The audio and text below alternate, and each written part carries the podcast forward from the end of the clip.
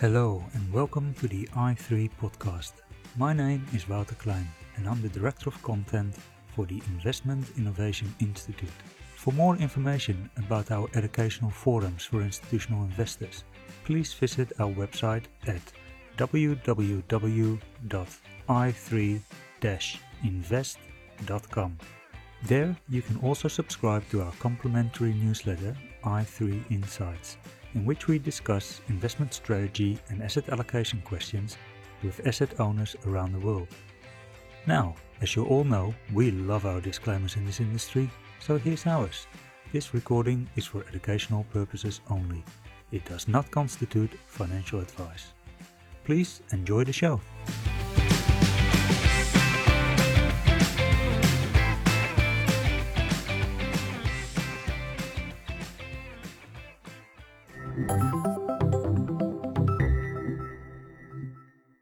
This podcast was sponsored by Janus Henderson Investors. As such, the sponsor can make suggestions for topics, but final control over the content remains with the Investment Innovation Institute. Welcome to the i3 podcast. I'm here today with Thomas Haugaard, who is portfolio manager for emerging market debt for Janus Henderson. Thomas, welcome to the podcast. Thank you, Wouter. So, we're going to talk today about emerging market debt but perhaps you can tell me a little bit about how you got started in investing. It's been a relatively long journey. Uh, I would say initially it started off with an academic interest in emerging markets more generally. I studied during the late 1990s, and and back then, you know, focus in economics was really a, uh, on financial crisis. Uh, you saw the Asian uh, financial crisis. It was mainly an EM uh, thing at the time but I also realized that you know emerging markets uh, has a huge potential, many challenges, and it's very interesting from an economic point of view how you know different policy decisions can influence in such a big way uh, how a country uh, performs. So it was initially an academic interest. Uh, then I had a short internship at Goldman Sachs between my bachelor degree and my master's degree, and I was so fortunate to work in the uh, research department alongside some good economists, Jens Jakob Novy and Erik Nielsen. And that really piqued my interest in looking at in investments in, in, in EM uh, I actually shared an apartment with one of the co-authors of Dreaming with BRICs. Really? That was a big piece that uh, that uh, Goldman Sachs put out. You know, trying to predict where Brazil, Russia, India, and China would would be in in in 30 odd years or so, and that added to to that interest. So uh, when I was done studying, I moved to the sell side, focusing on China and bigger EMs, but that was mainly bottom up fundamental research. And then finally, uh, good 10 years ago, uh, an opportunity arose to to move to the buy side at a, a different asset manager than when where I am now, uh, and uh, to design and define an investment process investing in EMD hard currency, and that was my transition to to investing in EM. Yes, yes. So you mentioned uh, that that sort of academic interest. Um, does that sort of have to do as well with the fact that that emerging market um, is a lot more driven by, you know, geopolitical events, much more macro events uh, than perhaps some of the more developed markets? It is definitely driven by the fact that there's a huge potential, and the right policies can really uh, release that potential. And when I was studying when you looked at developed markets, you know, people were talking about then you have this economic indicator coming out and it, it's either plus minus 0.1 relative to expectations. It was not really, you know, the big moving things in, in, in economics. But when you looked at emerging markets, that is really where you've seen some of the, you know, interesting stories uh, from an economist point of view. That's where you have many different ways of of defining economic policy. It's where you have a, you know, a very diverse group of countries from commodity importers to exporters and where you're seeing a lot of growth potential. And that's really, I think, from an economist point of view, where uh, you find most of the interesting cases. Uh, for me, at least, that was the case. Yeah, yeah, it is quite a, a diverse market. Um, uh, because to a degree, you know, emerging market, it it it creates sort of this sense of uh, a union, but it's basically a whole collection of different types of regions and markets. Can you tell me a little bit about what some of these common drivers are behind the market? Yeah, you're absolutely right. I, I actually don't really appreciate the whole EM term. I, I think you know labeling and and and putting countries into buckets is is very complicated. All countries are, you know, developing, emerging, how how however you put it, uh, and and EM is definitely a very diverse group of countries because you basically span uh, from the very poor countries in sub-Saharan Africa that are very dependent on commodity prices, all the way to more innovative middle income high middle income uh, countries. So it's it's definitely a very diverse set of countries, and that's also why you, you have many different drivers of investments in each and every country. But what you're kind of asking is, you know, what are the overall drivers of the asset class? So if you look at the asset class that that we are investing in, which is entirely EMD hard currency, so we only invest in US dollar or euro denominated bonds coming out of, of, of emerging markets, uh, an investment universe of, of close to, to 80 countries. So if you look at the overall drivers uh, of the asset class, it is it is uh, worth you know just taking a, a step back and, and, looking at where the return comes from when you invest in these bonds. So the total return from the bonds comes from a, a carry component and a potential capital gains uh, or losses uh, component due to the changes in the risk premium that you get on EM hard currency bonds. And that is the premium you get on top of, of the underlying interest rate, which is US uh, Treasury yields. So there's a carry component and an interest rate change component. And each has an EM component to it and a developed market component. Uh, so it is a spread product. So you get compensation for not being invested in in U.S. Treasury yields that is related to EM specific risks. So if nothing changes, you get that carry. Let's say that carry is around seven uh, percent. So if nothing changes in the world, that's what you get. You get a, a, a significant pickup uh, uh investing in EMD hard currency from that perspective. So clearly, a stable environment is is, is good for EM. But that also means that you have two return drivers. You have an underlying US Treasury yield driver. So anything that influences US Treasury yields, and we've seen some big moves uh, in the recent years, inflation being one of them. You know, the the overall economic cycle of the US uh, definitely also influencing underlying US Treasury yields, but also general market sentiment. You know, US is the, the safe uh, haven asset. So you know when market uh, becomes more negative you typically see moves in in the safer assets like the underlying US treasury yields but then you have the EM risk premium the EM risk premium has historically been between 300 and 700 basis points on top of US treasury yields. And of course the EM risk premium can be influenced in in different ways. So if if we start up with the, the global macro level if you look at the overall asset class as such it is a categorized as an as a risky asset class, which basically means that it is kind of hostage to the whims of the global marketplace, and that means that you know historically, if you look at how this risk premium has evolved in EM, uh, it uh, has been impacted oftentimes by developed market events. So, of course, the global financial crisis hit all assets. You had the, the European debt crisis you had a hard landing concerns of China in, in 14, 15. You've had geopolitical risks. Many of these things that are moving the EM risk premium are not necessarily fundamentally impacting EM, but it introduces uncertainty in the overall global marketplace. And that influences this perception of risk in EM, given that it's a risky asset class.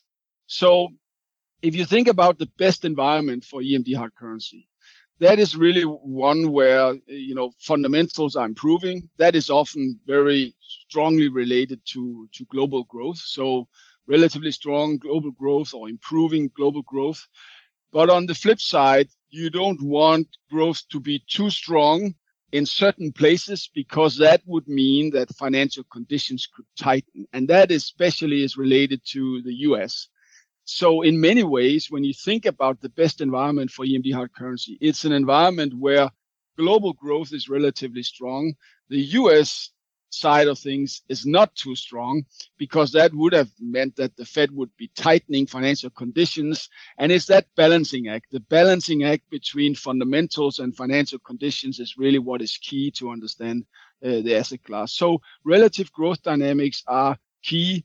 Uh, in terms of you know trying to figure out how this asset class is is going to do, it is very much a balancing act between the U.S. and the rest of the world a good indication of, of the sensitivity of EM to global growth is also that if, if you look at e, uh, MB spreads, so the, the preferred benchmark in our asset class is, is JP Morgan's EMBI Global Diversified.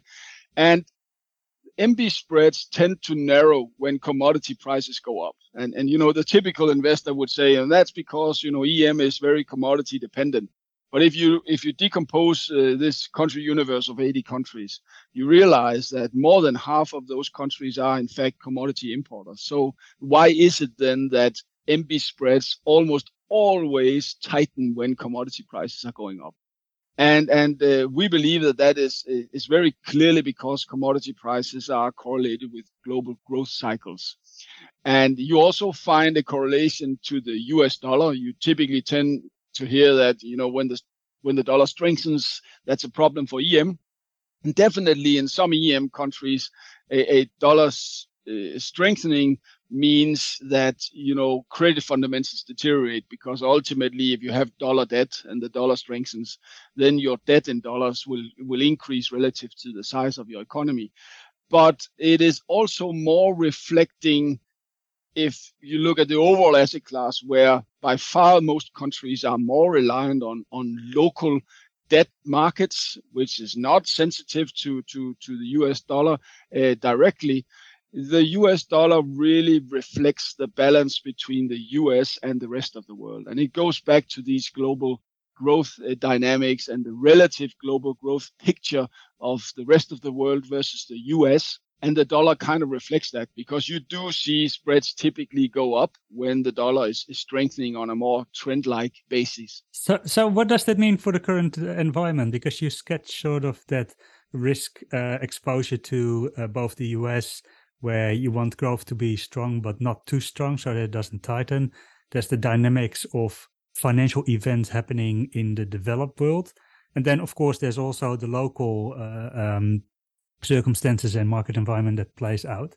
Um, if we look at today's environment where we just had a, a, ramp up in interest rates, I think we're now at a point where people uh, think that we, we will definitely pause, um, if, um, but at least not see a, a big rate rise again in the, in the coming years. What is sort of the, the effect for emerging market debt? So we've definitely had a couple of challenging years for emerging market debt and, and risky assets in, general, because inflation is kind of, and I didn't mention that uh, previously, but inflation is kind of the wedge that is keeled in between fundamentals and financial conditions. So, uh, you know, our asset class, uh, uh, the environment you have when inflation is going up sig- uh, significantly means that you will have financial conditions tightening without this corresponding fundamental improvement. And that is something that is very challenging uh, uh, for, for EM uh, in particular. And also, in addition to that, uh, the way that inflation jumped after, especially, you know, really uh, jumped after Russia went into Ukraine, was particularly damaging because it also created a sense of the Fed being behind the curve and then a lot of uncertainty about how the Fed would then catch up and very aggressive tightening. So, you know, uncertainty is is is the worst for for a risky asset class uh, like ours. And on top of that, uh, you know, volatility is, is also uh, quite challenging. And that was what that shock caused. And now, where are we now? inflation is is coming down. You know, there's been significant disinflation, and there are signs that that process is continuing. Uh, we're getting close to the end of Fed tightening. Uh, it, you know, some people are are concerned that inflation might not really come down all the way, but at least it seems that we are close to the end uh, tightening side of the Fed. And typically, when the Fed stops tightening, the following couple of years have, in historical terms, uh, delivered quite good total returns out of EM. Uh, because, as you say, the underlying treasury yield is, is not going up.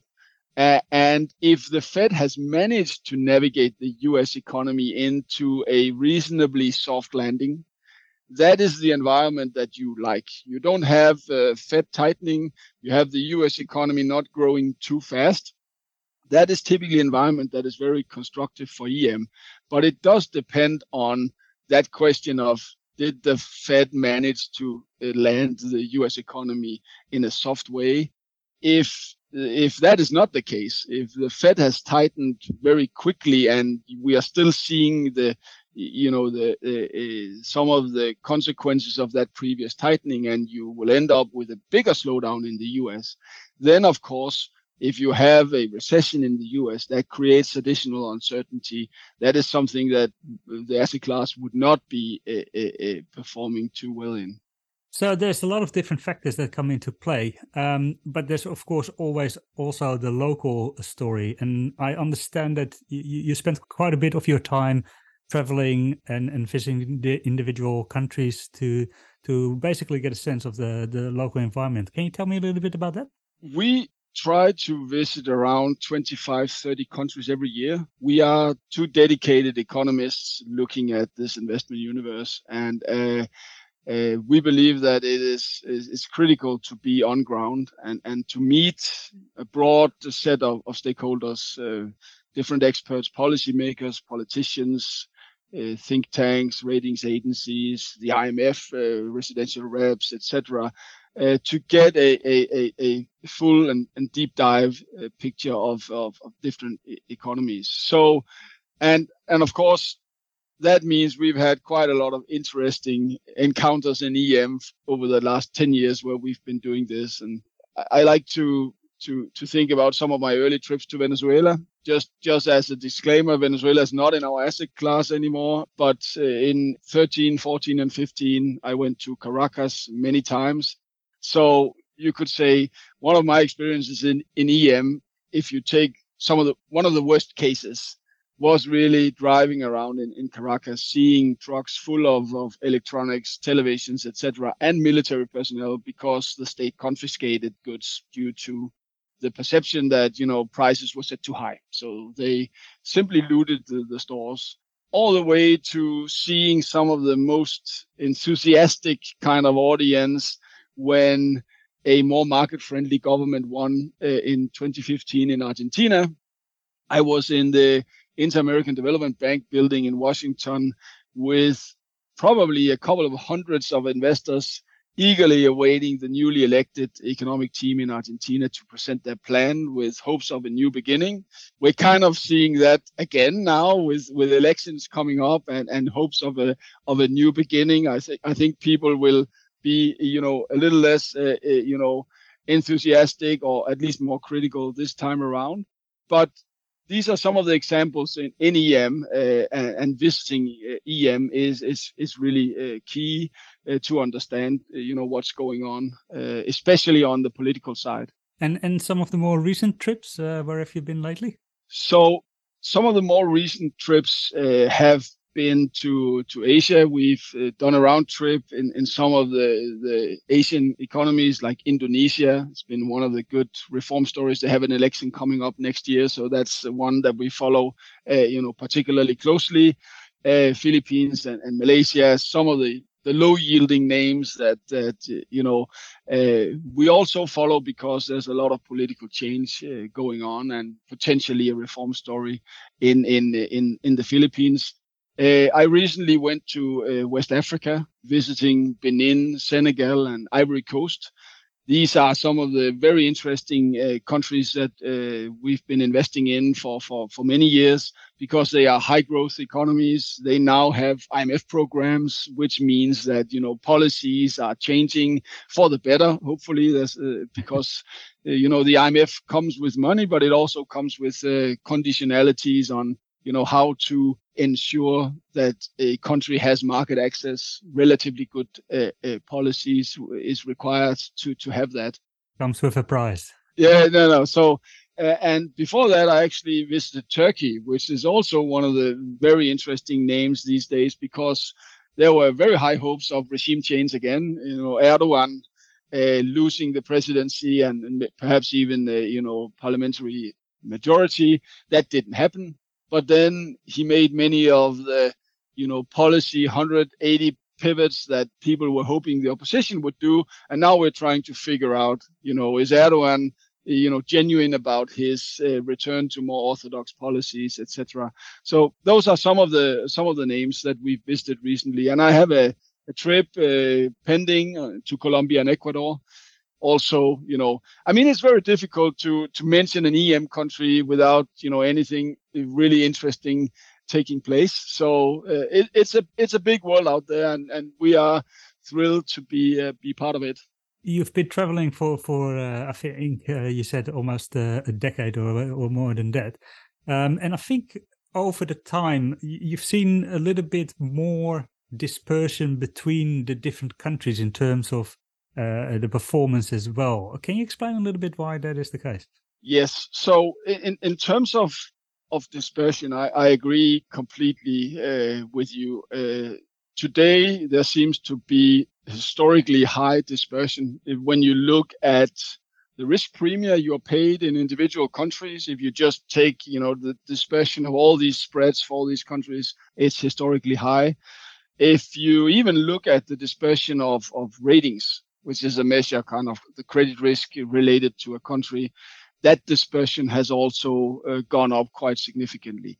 And you can even say there are clear signs of some kind of bifurcation in the sense that you have uh, a group of countries now bigger than in the past that is facing more challenges and is more distressed than we've seen. That group is bigger. And then you have uh, some countries in the investment grade uh, level that are very strong.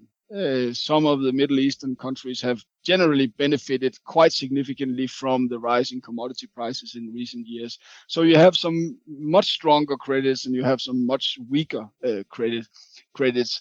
But I think in terms of your your your general comment about a dispersion, we have to remember we've basically had three years of unprecedented shocks and those shocks are still, uh, you know, f- haven't played out fully yet.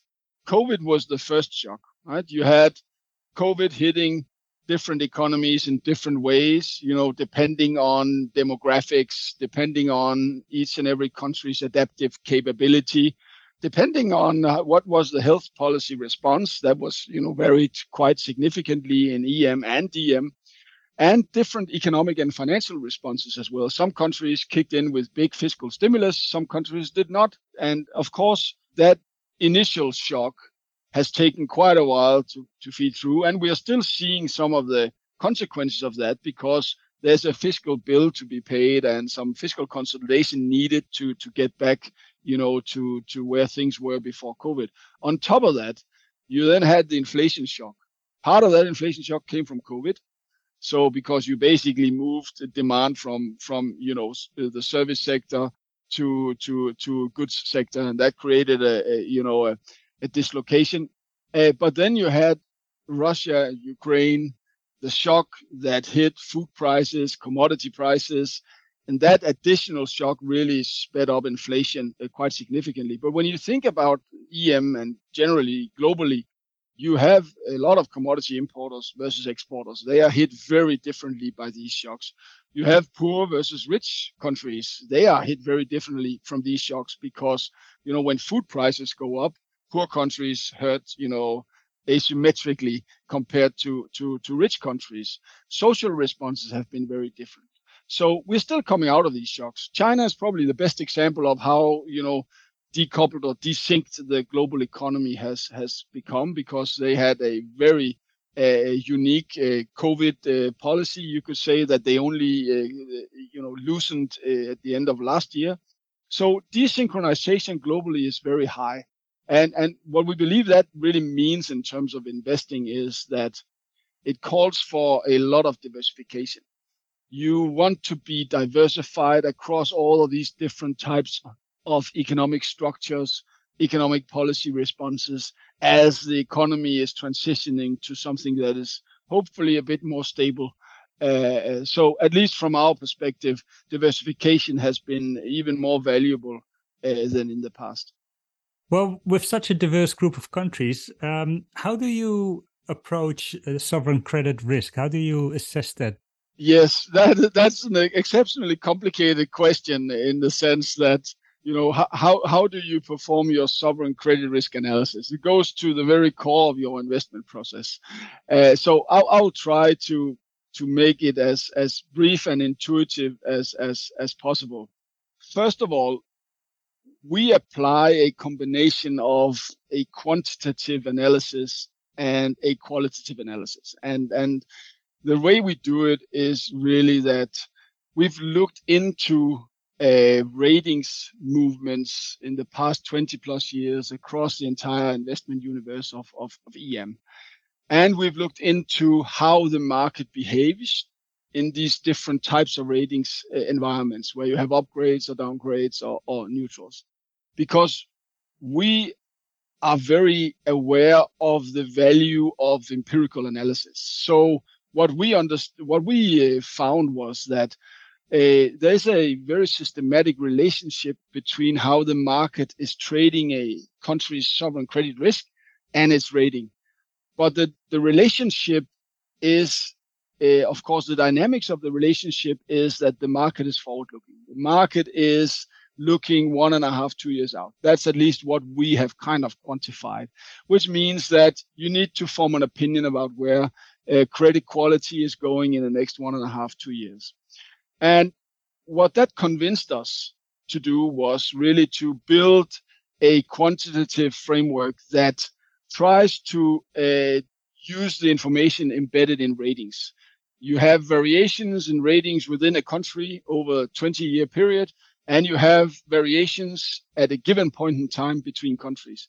So we built some statistical models that try to explain that variation in ratings to use that as a a platform to fundamentally understand what drives sovereign credit risk.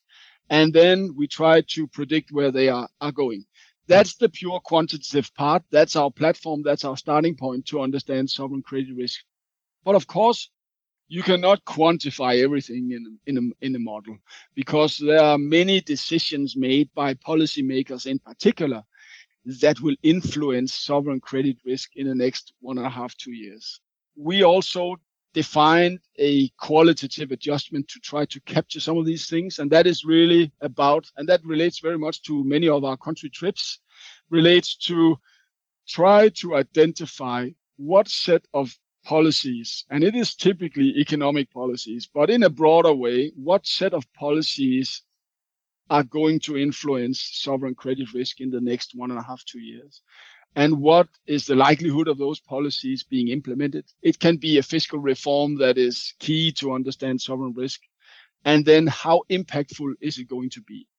And that is, you know, that is on my desk to try to quantify that into a ratings impact to then form an opinion about what is sovereign credit ratings going to be for each and every country in the next one and a half, uh, years.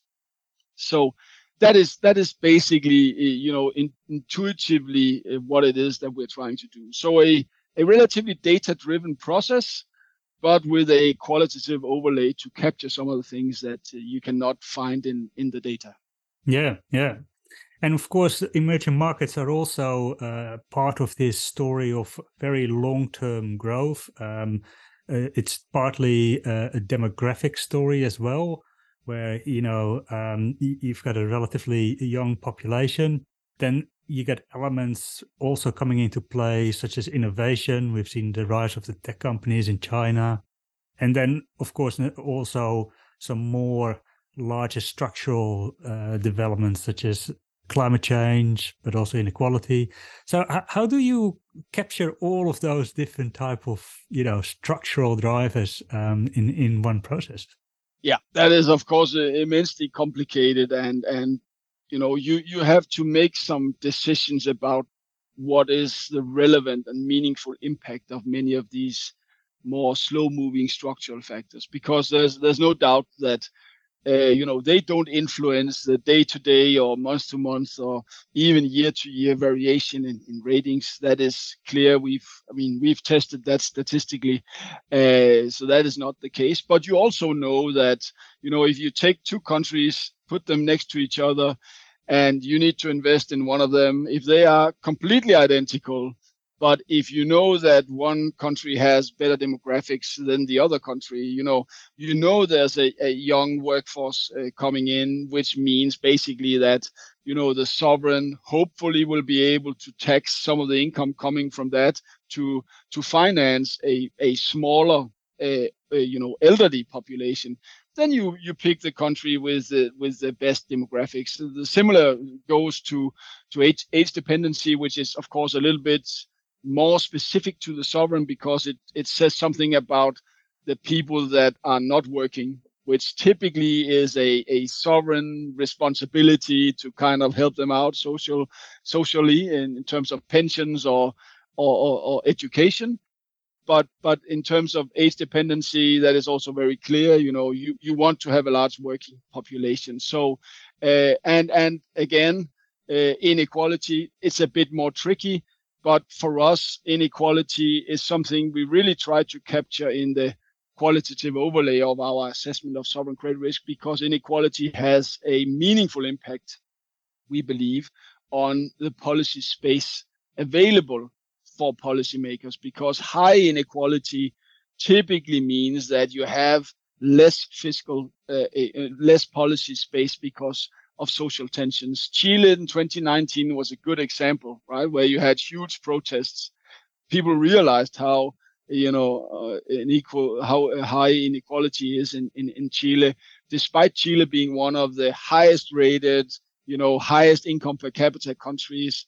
That kind of put inequality really firmly on the map in terms of what policymakers can do, uh, because we're often looking for, you know, fiscal consolidation, but fiscal consolidation today is not the same as five years ago or before COVID, because fiscal consolidation has a social angle now that is much much more pronounced than was uh, was in the past. And you asked, you know, how do you then capture many of these slow moving factors? Well, uh, there is no, uh, you know, uh, perfect way to catch it. But what we do in in our qualitative overlay is we include data points for all of these more slow moving structurally relevant you know that we consider relevant for the long term story of, of, em and then we uh, standardize them. So we compare countries to each other and we reward the countries that are better than the other countries. Uh, so it influences our rating but in a small way because it is really a long term structural story you mentioned climate change as well. I think it's it's worth you know mentioning a couple of things here.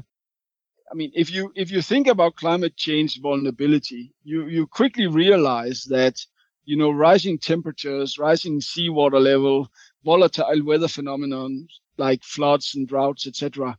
They are really impacting a lot of EM countries, and, and geographically, EM is probably more on the receiving side, unfortunately, from from climate change. And, and some people would, would, would argue that, including myself, that EM is, is not really the, the, the main reason why we are having all these climate uh, issues. A large part of that uh, to be blamed on developed markets. So there is a, an unfortunate situation here where uh, EM is really struggling with climate change, and it is something that we take into account. We we look at different uh, climate change vulnerability scores and, and, and include that in our assessments of credit risks. But it is, is more on a country by country case, uh, I would say, and it is dependent on you know the structure of the economy if you are a large diversified economy it means less than if you are a small agriculturally agricultural producer now i think you're right about there about uh, em's part in, in, in climate change because i think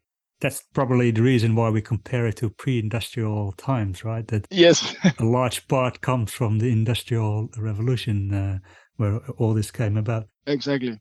Now you you you mentioned uh, when uh, when we talked a little bit about your travels, uh, you you gave the example of Venezuela, and then said as well that this is no longer in in our portfolio. But if we look at sort of the universe of EM, that changes quite a, a bit as well. Uh, can you tell me a little bit about you know a sense of how much turnover there is and and how you deal with that? Yeah. So the investment universe I mentioned was around 80 countries. So that's the entire investment universe. But if you if you just think about the the benchmark approach to to to EM. Uh, so as I mentioned, our preferred benchmark is JP Morgan EMBI Global Diversified. In hard currency space is a very benchmarked uh, universe. We have close to 70 out of those 80 countries in the benchmark. Uh, so uh, in terms of that benchmark, that has been steadily growing uh, over the past, uh, you know, 20 years. When we started in 2013, we had around 58 countries in that benchmark. And that number peaked at 73 after we had an addition of uh, the GCC. So some of the, the Gulf countries in the Middle East were included in, in 2018 and, and 2019.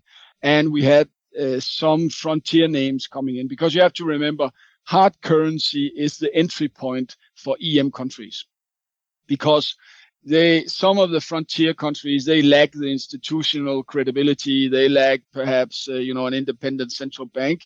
So it is really not possible for them to borrow in their own currency. They have to borrow a bit of credibility from the us and issue in dollars or in, in euros.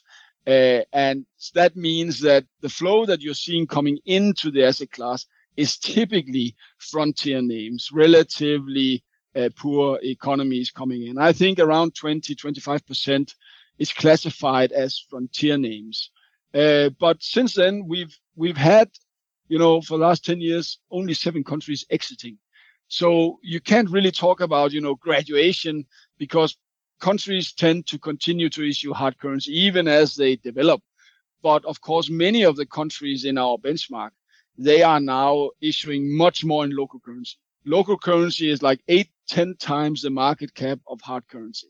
So the success story is not only that, you know, countries exit the hard currency space and they have their own credibility so they can issue locally uh, because typically they tend to continue to issue hard currency uh, also to set you know the stage for their corporates etc to issue externally but they develop local markets. And some of the cases where we've had countries exiting our benchmark is because they developed uh, local markets or they stopped issuing in dollars. The benchmark only includes uh, dollars and issuing in, in, euros. An example of that is three Eurozone members. Croatia, Slovakia, and Lithuania were part of the benchmark, but they are uh, are now uh, uh, you know out of the benchmark because they stopped issuing dollar debt. Uh, and then basically countries uh, have exited because of, of sanctions. Uh, Russia and Belarus were excluded last year. That is an example of that. So it, there's not a lot of turnover. It's it's pretty stable uh, a class, but it is gradually expanding. And and from our perspective, we now have 70 countries instead of 58. Fair enough. Now you you mentioned a couple of times you, you focus only on hard currency.